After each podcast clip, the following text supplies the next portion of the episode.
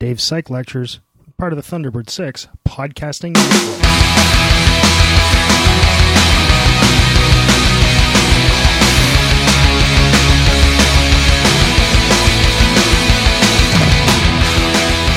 Okay. Um, I just finished the, day talking about uh, some of this neural learning stuff and talking about long term, uh, sorry, talking about uh, simpler tasks like habituation. Spent a lot of time talking about that. Um, to get to more complicated stuff, it's going to be probably hippocampally driven, and that an interesting phenomenon in the hippocampus is long term potentiation.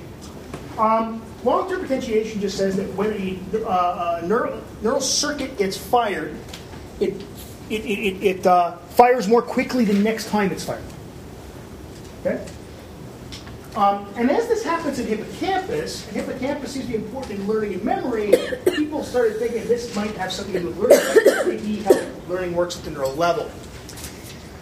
Um, there's a neuromodulator, which is kind of like a neurotransmitter. What a neuromodulator does is it makes neuro, it changes the actions of neurotransmitters. That's, that's all a neuromodulator does. It changes the action of neurotransmitters.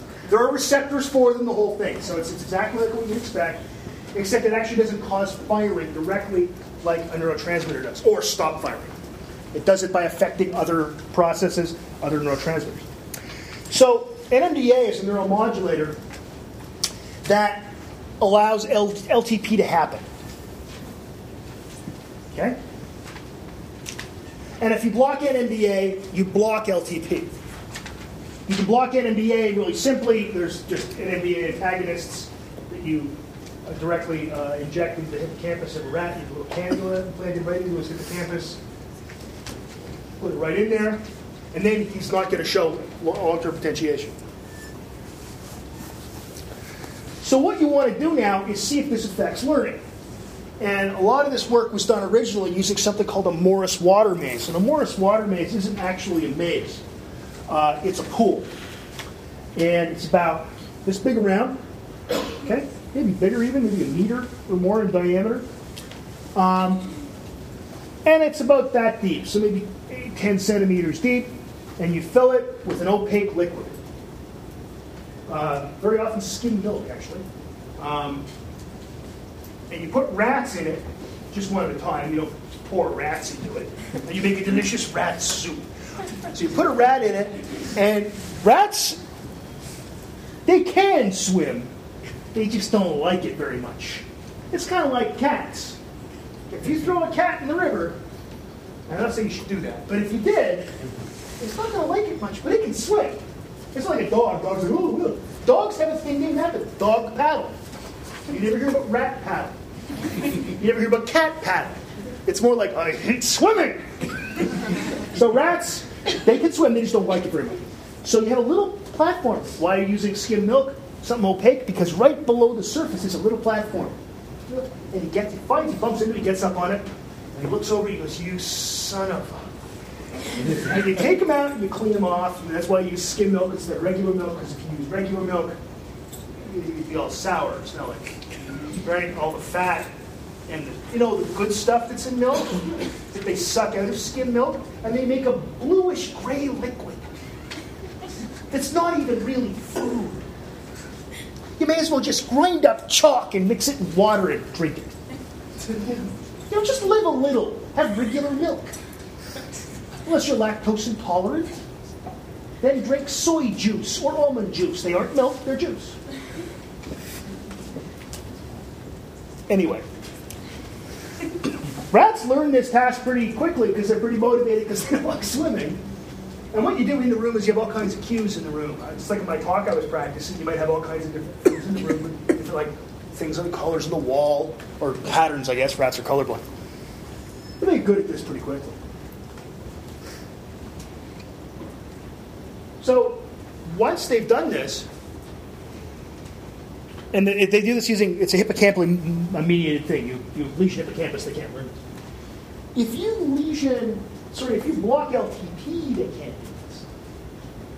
Oh. Well, if it's the case you block LTP and they can't learn to find the little platform, maybe LTP is the neural basis of learning. and then maybe my friend Deb Saucier would say no.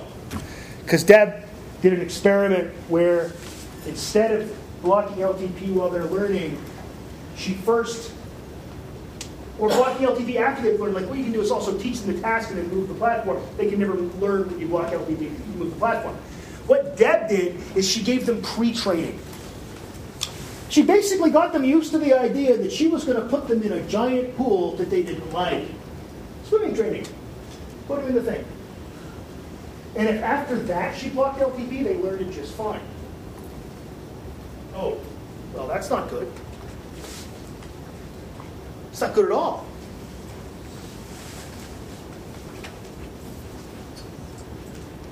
Huh. So it isn't the only thing in learning. Is it important in learning? Yes. But it's not the only thing in learning. Now, this might, you might say to yourself, um, well, maybe that's because her experiment was poorly done. No, it's a series of experiments, and eventually it did get published in a meaningless little journal called Nature. So it's not like it was a piece of crap. It's basically, she had trouble getting it published because everything else said it should work this way. But it did eventually get out, which is good. So LTP is an important learning? Yes. Is it the only thing in learning? No. Which is a shame because it's a nice story. Um, when we, take, when we think about hippocampus, we think about spatial things, and I think about food storing birds because that's just what I think about. Because without them, I wouldn't be standing here. Um, this is kind of a cool piece of data here from Barnea and Nottebohm in 1994. Nottebohm is notable for Andrew Nottebohm for doing some really cool work with songbirds. And he's found, in fact, that there's a part of uh, the bird brain in males that grows in the spring and shrinks in the fall, and that's the part that controls singing. And I think it's called the HVC. Hyperstriatum ventrale carcinum. Um, ow! Just twisted my ankle somehow. First day with the new feet.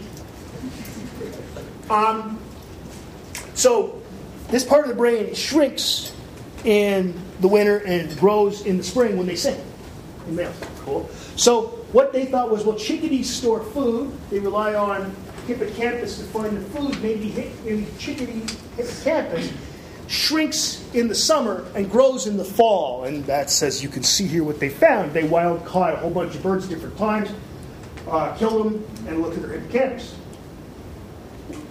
And this was all pretty exciting. And those of us that were doing this kind of work back in the early 90s were like, and this was all this was actually written up because it's about neurogenesis. This was actually written up in the Globe and Mail, in the science page. And we're all like, you know, we're here actually in Toronto where the Globe and based, and we've been doing this work on chickadee memory, oh, you know, for 10 years, and no one ever comes and sees us. So we were a little bit, well, not really. Um, Note the word seems to. Never been replicated. Too bad, because it's a good idea. And I think it probably happens, actually. Uh, but no one's been able to replicate this. I know that in, in our lab they tried uh, changing, like getting birds and changing the day light dark cycle, uh, changing the temperature, all kinds of things to make it seem like it was winter that didn't affect hippocampal volume, allowing them to store food and not store food in their cages. Didn't seem to affect anything. But I'm not saying this is nothing. I'm saying that you know, uh, it's not been replicated, is all I can say. So, some conclusions about learning and memory and synapses and neurotransmitter. Um, much of the interesting activity in the nervous system happens at the synapse. Right? I mean, yes, I know there's all kinds of cool things about action potentials and membranes and all that. But, you know, the really cool stuff's happening at the synapse, if you think about it psychologically especially, because that's where changes are happening. Um, and this, it's kind of cool, too, because that's where the electrical gets chemical. So we have that sort of transition state there. Um, this is also where learning may be happening. and one of the sort of, what's the word I'm looking for? Uh, holy grails of psychology and neuroscience is trying to explain how learning works at the neural level. Because once we understand those things, you know, the, the, the, first person that actually nails that down is going to probably win a Nobel Prize. And we're getting closer all the time, and it's probably where it's happening. So I think it's pretty interesting that way. So, like I said, that's where learning may be happening, and that's psychologically, which is what makes it interesting. There's still, however, a lot to learn about this. There's a whole bunch of, uh, and there's more and more all the time. And that's what makes the area uh, exciting uh, and cool. All right. Uh, questions on this before we move on to drugs and hormones? See, the synapse would be the gap. No, nothing? Nobody? Okay. Athens is in Greece. Greek, gap, synapse. Shouldn't have to spell these things out for you. Maybe they aren't funny, but I reject that. I reject that attitude. All right. Let's load up. Uh,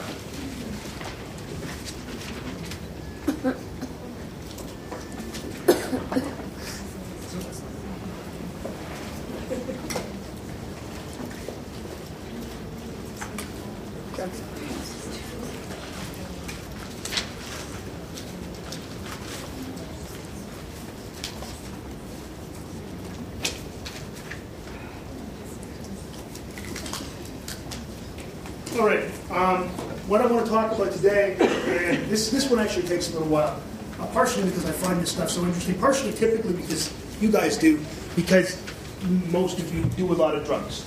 So, um,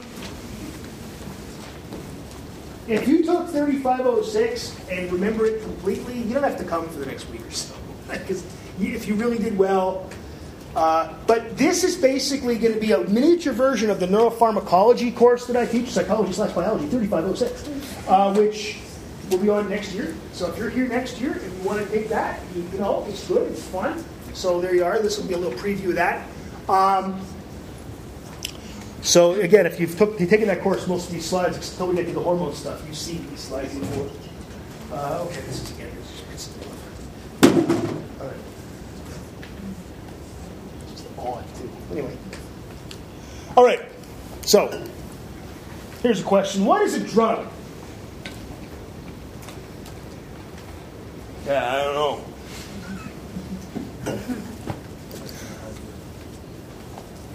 The answer you'll uh, often get is for questions like this is well, we all know what it means. And that's not really a very useful answer. Scientifically, it's not a very useful answer. We have to be able to measure, you know, predict, control. That's what we do in science. And saying we all know what it means doesn't help anyone at all. Right? We need a definition. And I hate, by the way, I hate right now that I'm this guy. Well, let us first define our terms. Because I hate when people say that to me. Well, what do you mean by democracy? Oh, go to hell. I don't want to talk to you. I just don't want to talk to you. Shut up. You know, I mean, oh. Usually that's an indication you should leave a conversation. See, like literal face palm. You see this? Like, uh, and I did, wasn't I, I just did that.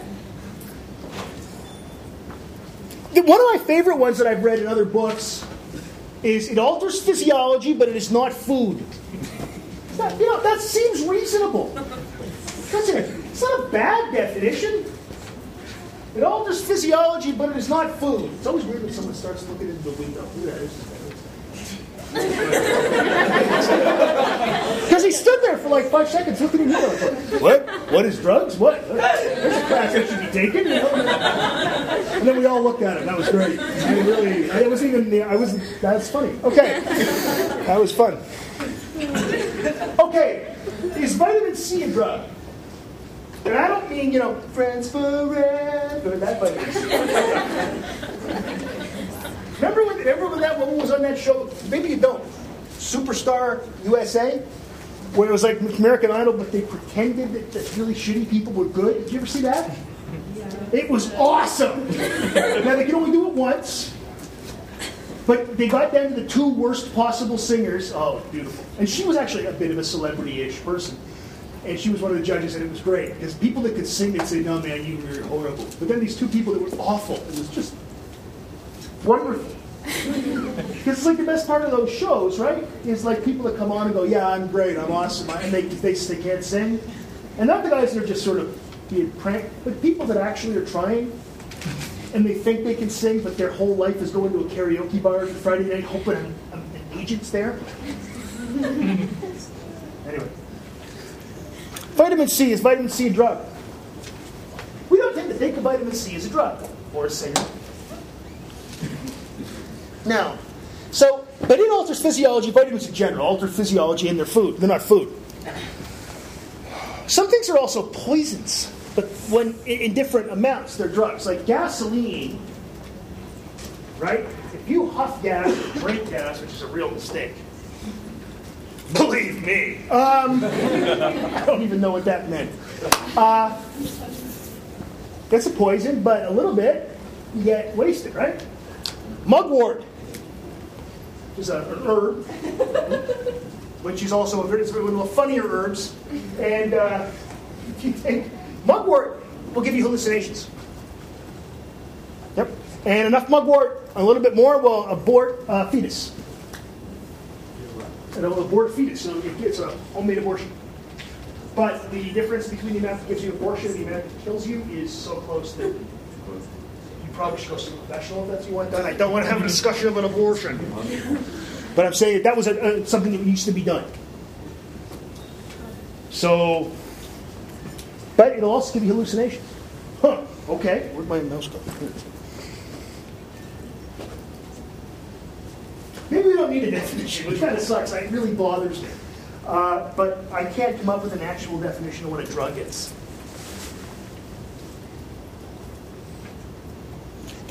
Of this is there are things we all agree are drugs, but sometimes we take them not for their drug properties. So maybe you're not taking it to treat anything or to get high. So you're not doing it for the psychoactive part of it. I'm going to talk about psychoactive drugs, obviously. You're not doing it for the effect it has on you, the, the fun part. You know, spoiler alert, people take drugs because they're fun um, or they're not taking it to treat anything. So, and I don't mean cocaine, having a Coke, you know, a bottle of Coke. Sometimes you just want to have a bottle. You're at McDonald's, and you get the meal, and they say, "What do you want to drink?" Coke. Are you doing that for the caffeine? Maybe some people are, maybe some people aren't. Right? a cup of coffee. How many people, we all, uh, many of us, go out for a coffee? Let's get together and have a coffee. Let's go for coffee.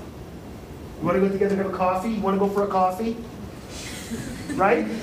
You don't say, would you like to go ingest some caffeine? Or maybe some of you do.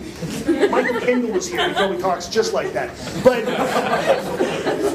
doing Michael Kendall bits now. We're going to, of course, we're going to make fun of Michael Kendall. Um, he's a biologist. If you don't know him, he's a guy. It sounds like something sad. Um, but you go for coffee, you aren't necessarily trying to have the effect. Maybe you are. In the morning, often, you have the first cup of coffee, you've got withdrawal symptoms from caffeine, you have that, you feel better. But, like, if right now I went for a coffee, it wouldn't be because I wanted to be awake. Right? I gotta be ready. but even a beer. Hear me out. I've heard you can have one beer. I've never tested this hypothesis, but it's apparently possible to have a beer. Right? I, I subscribe to the all or none law. We're going to start drinking. We're drinking. That's why my wife often say, "You want wine with dinner?" Well, no, I, I can't start drinking yet. It's, you have one glass of wine. Oh no, I can't have one glass of wine. Who do you think I, we've met, haven't we? Um, so, I mean,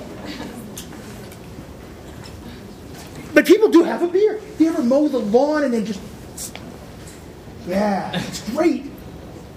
Hot day, outside, get come inside, open beer, drink it. You don't go, oh, good, I'm on my way to a buzz. maybe you do, maybe you do. But typically, you know, you're camping. You're camping, you love, you love the camping. Because I don't even drink water when I'm camping. Just beer the whole time. Our fridge in our trailer, I'm pretty sure it's calibrated for beer. I'm not going to put food in it because I think that could wreck it. But even having a beer, even that, now and then we'll have a beer or a glass of wine. Right? Right?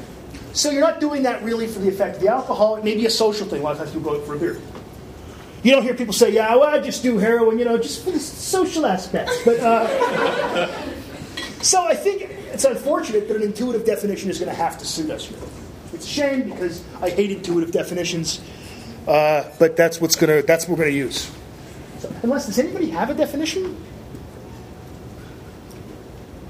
Damn. Okay, I always hope. Something that has an effect on the body?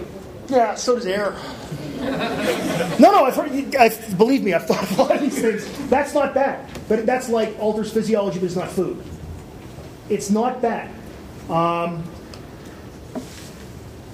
But would you actually consider like vitamins and minerals to be a drug? No, I don't think we would. That's the thing. Right? Like most people when they think of a drug, they think of like pharmaceuticals or Yeah, exactly. And that's the thing. And intuitively, our definition, while intuitive definitions suck, it, it should be the case that any definition we come up with kind of matches our intuitive definition. Right? It should hang together. And none of us, I think, in here would what we call vitamins. We would call them drugs. I just don't think we would. Um, so yeah, exactly. I was going to say a stimulant, but I guess you could find out. Well, stimulant. Well, and a stimulant is a kind of a drug. But you can say something that maybe stimulates you. Yeah. Yeah, but so does music. And music isn't a drug, you know. I mean, so there's so many things, and like so does just talking affect your brain chemistry. So it's so hard to come up with a definition. And it's a shame because I really wish we could have one because I hate things that don't have definitions. I have a lot of hatred in me, and it's mostly it's for undefinable terms.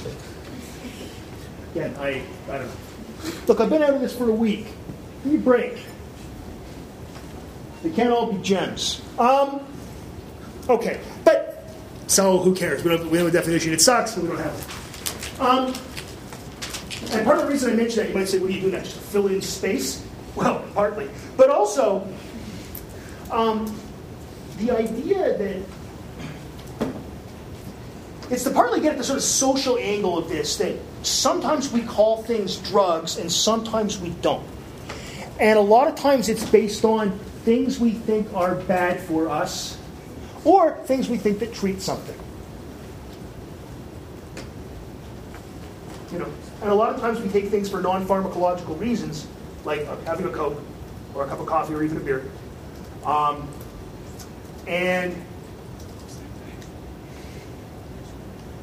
are they drugs then or not? So that's why I wanted to bring that up. All right, names of drugs. Uh, there are chemical names for drugs. Uh, those of you taking a lot of chemistry, some chemistry, might recognize 7 chloro 1, 3 dihydro 1 methyl 5 phenyl 2H1 4 benzodiazepine 2 1. As you can see, there it is. I'm sure you all were imagining that molecule right there. Yeah, that didn't help me much either. Um, I'm not an organic chemist. I never took organic chemistry. You know why? Because it's for suckers. Um, some of you in the room are biology students, and they're saying, yes, it is. Never wanted to take orgo. Didn't ever appeal to me. Now, there's a generic name, and that's called diazepam. This thing here has a name. We call it diazepam. Drugs have generic names. Uh, here's another generic name, fluoxetine. That's not the same thing. That's not 7-chloro, yada, yada, yada. That's a whole other guy. Then they have trade names, which have capitals, and that diazepam is Valium. Fluoxetine is Prozac. Okay?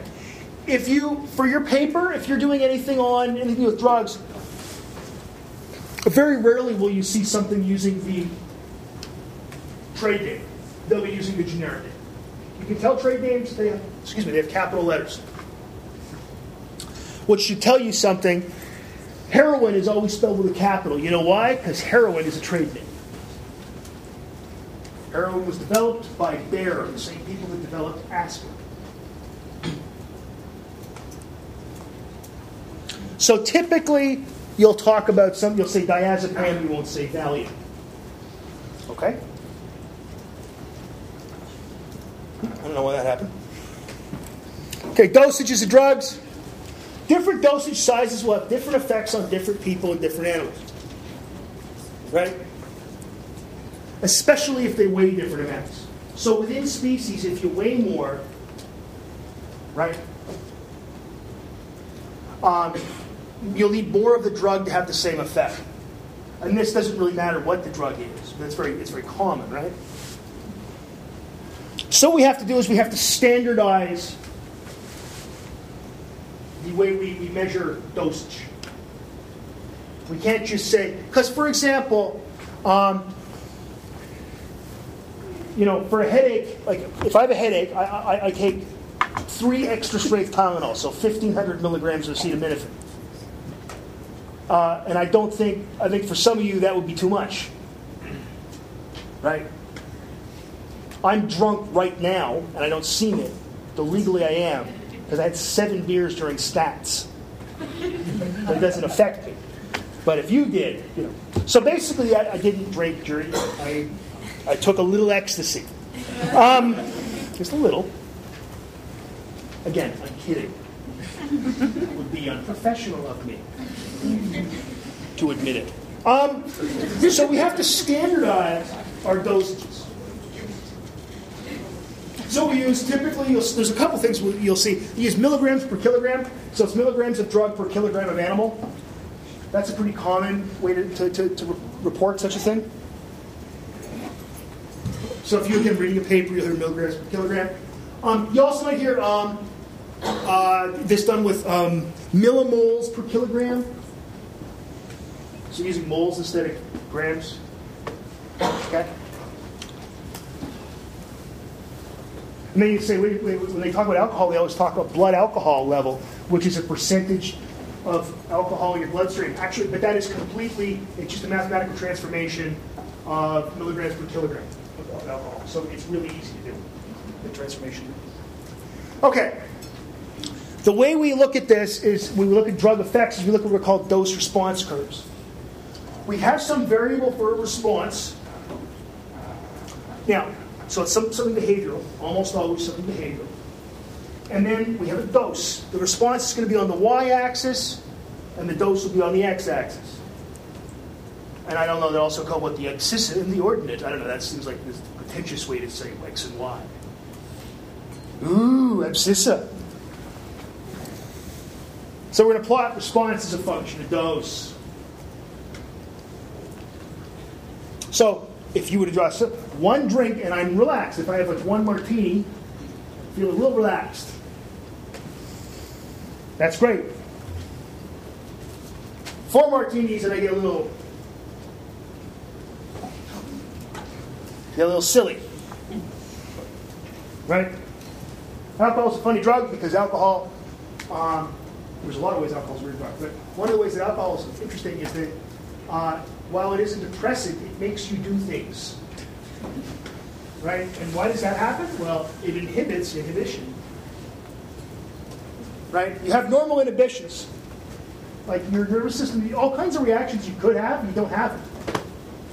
Right? It's like when you walk into a bar and you haven't been drinking, and you bump into a guy, the first thing he says, Oh, sorry, man. As a fellow runner, I wanted to congratulate you on your fastest mile. Yeah, Thank you very much. what, what, what movie are you watching? What is it? I mean, your phone congratulated you. Did you win something? I guess maybe. What is it? Say. I don't know what you won.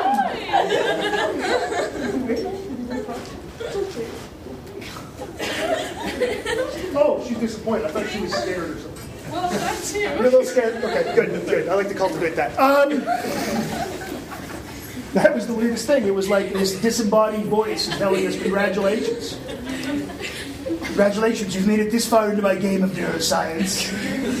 Um, but you have normal inhibitions, right? Okay? So when you bump into somebody in a bar, you haven't been drinking, no problem. After a few drinks, you bump into them and you're like, What's wrong? You want to go? Come at me, bro. Come on.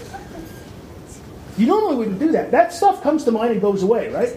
You bump into somebody normal and you think, you son of a, oh, what's wrong with you? The guy bumped into you. But when you've been drinking, those inhibitions get inhibited. This is why people make stupid decisions. Things like, well, I think uh, now I think I'll take my wedding ring off and go look for some ladies. Things like that. It's like, what? What? What's wrong with you?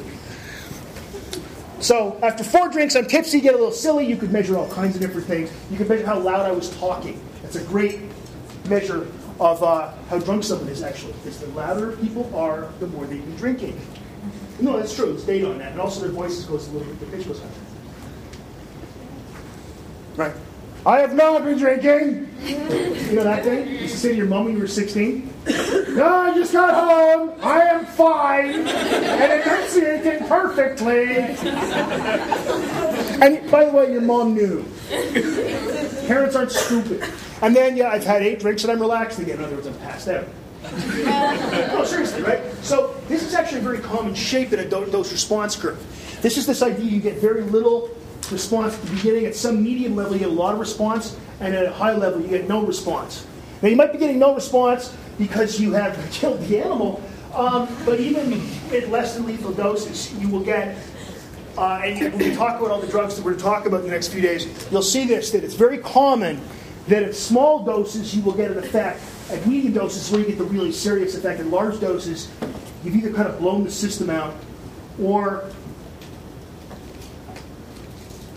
you've gone back to something basically looks like you've hardly had any drug in the animal because it's not responding hardly at all. And on that note, uh, somewhat depressing note perhaps, uh, we'll continue talking about this stuff on Thursday. Thanks, guys.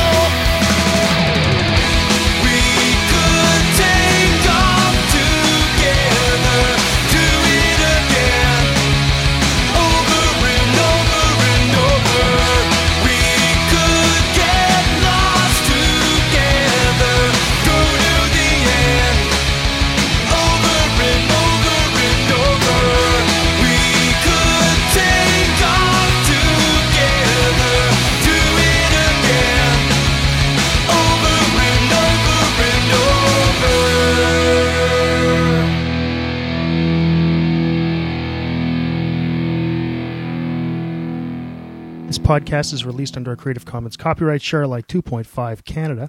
Uh, feel free to redistribute the information as you see fit, but please don't make any money out of it. And if you do, you got to tell me because I'm reserving that right.